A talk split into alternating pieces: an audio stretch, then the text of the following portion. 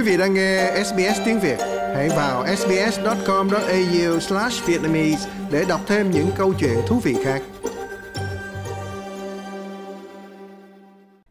Bóng đá không chỉ là một trò chơi, đó là câu cửa miệng của nhiều người và câu này rất đúng đối với Kangas Cohealth. Đó là một nhóm đa dạng những người chơi túc cầu Úc, bao gồm nam và nữ, đã trải qua tình trạng vô gia cư, sức khỏe tâm thần và khuyết tật. Trận cầu hấp dẫn vào thứ Tư hàng tuần của họ không chỉ là cơ hội để chơi túc cầu theo luật Úc mà còn là dịp để gặp gỡ nhau. Bo Brandt là một nhân viên giúp đỡ những người vô gia cư từ tổ chức Cohealth cho biết.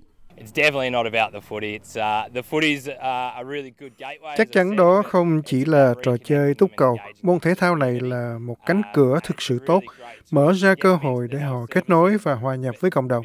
Và đó là một công cụ tuyệt vời để đưa họ tiếp cận dịch vụ y tế. Nhưng kết quả lớn nhất và tốt nhất là kết nối họ với các cơ hội làm việc. Tất cả các đội thi đấu đều mặc cùng một kiểu áo có in tác phẩm nghệ thuật của người thổ dân.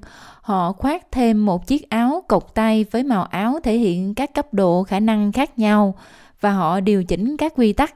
Hầu hết các cầu thủ bị cấm soạt bóng và một lần chạm là bị tính một điểm.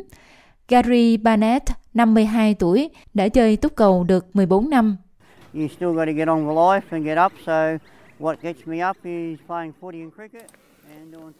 Cuộc sống vẫn phải tiếp diễn, và điều đã vực tôi dậy là trận đấu túc cầu và cricket vào thứ Tư hàng tuần để giúp mọi người thay đổi. Chúng tôi là một câu lạc bộ tốt, một câu lạc bộ vui vẻ. Hồi mới bắt đầu chúng tôi là câu lạc bộ tệ nhất, nhưng giờ đây chúng tôi là câu lạc bộ tốt nhất. Bị khuyết tật bẩm sinh, Gary không thể đi làm và phải chật vật để trả tiền thuê nhà tư nhân, trong khi chờ được chính phủ cấp nhà ở.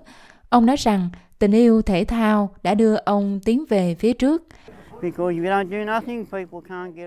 Bởi vì nếu không có việc gì để làm, cuộc sống của bạn sẽ tệ hơn rất nhiều nếu bạn nghiện ma túy hoặc rượu.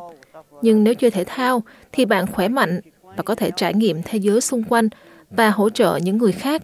Gary là một trong 16 thành viên của đội túc cầu, thường xuyên tham gia các trận đấu hàng tuần.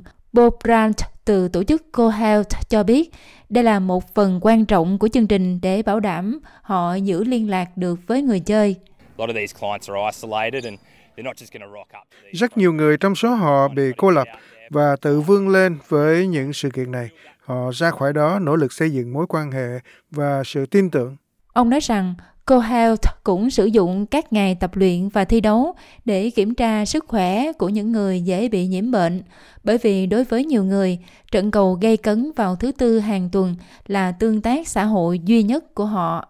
Ông nói rằng, kể từ khi có thêm các hạn chế COVID, số lượng đội chơi đã tăng đột biến, tăng hơn gấp đôi kể từ đầu mùa giải. Đối với họ, tham gia thi đấu túc cầu là bước khởi đầu thực sự cho những điều lớn hơn và tốt hơn. Glenn Scott là một người thổ dân Yorta Yorta sinh trưởng ở Broadmeadows, bắt đầu sử dụng ma túy và rượu khi mới 14 tuổi.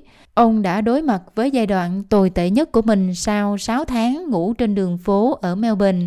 Sau 30 năm nghiện ngập, ông được chẩn đoán mắc bệnh phổi tắc nghẽn mãn tính, vì vậy ông quyết tâm cai nghiện. Ông nói rằng môn túc cầu đang giúp ông xây dựng lại niềm tin và vị trí của mình trong xã hội.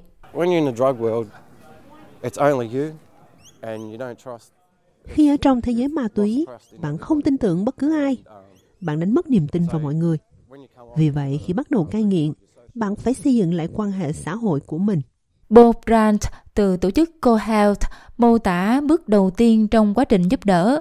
Ông nói rằng một khi các cầu thủ biết và tin tưởng đội bóng thì họ có thể bắt đầu nói về việc kết nối với các dịch vụ y tế, việc làm và đào tạo.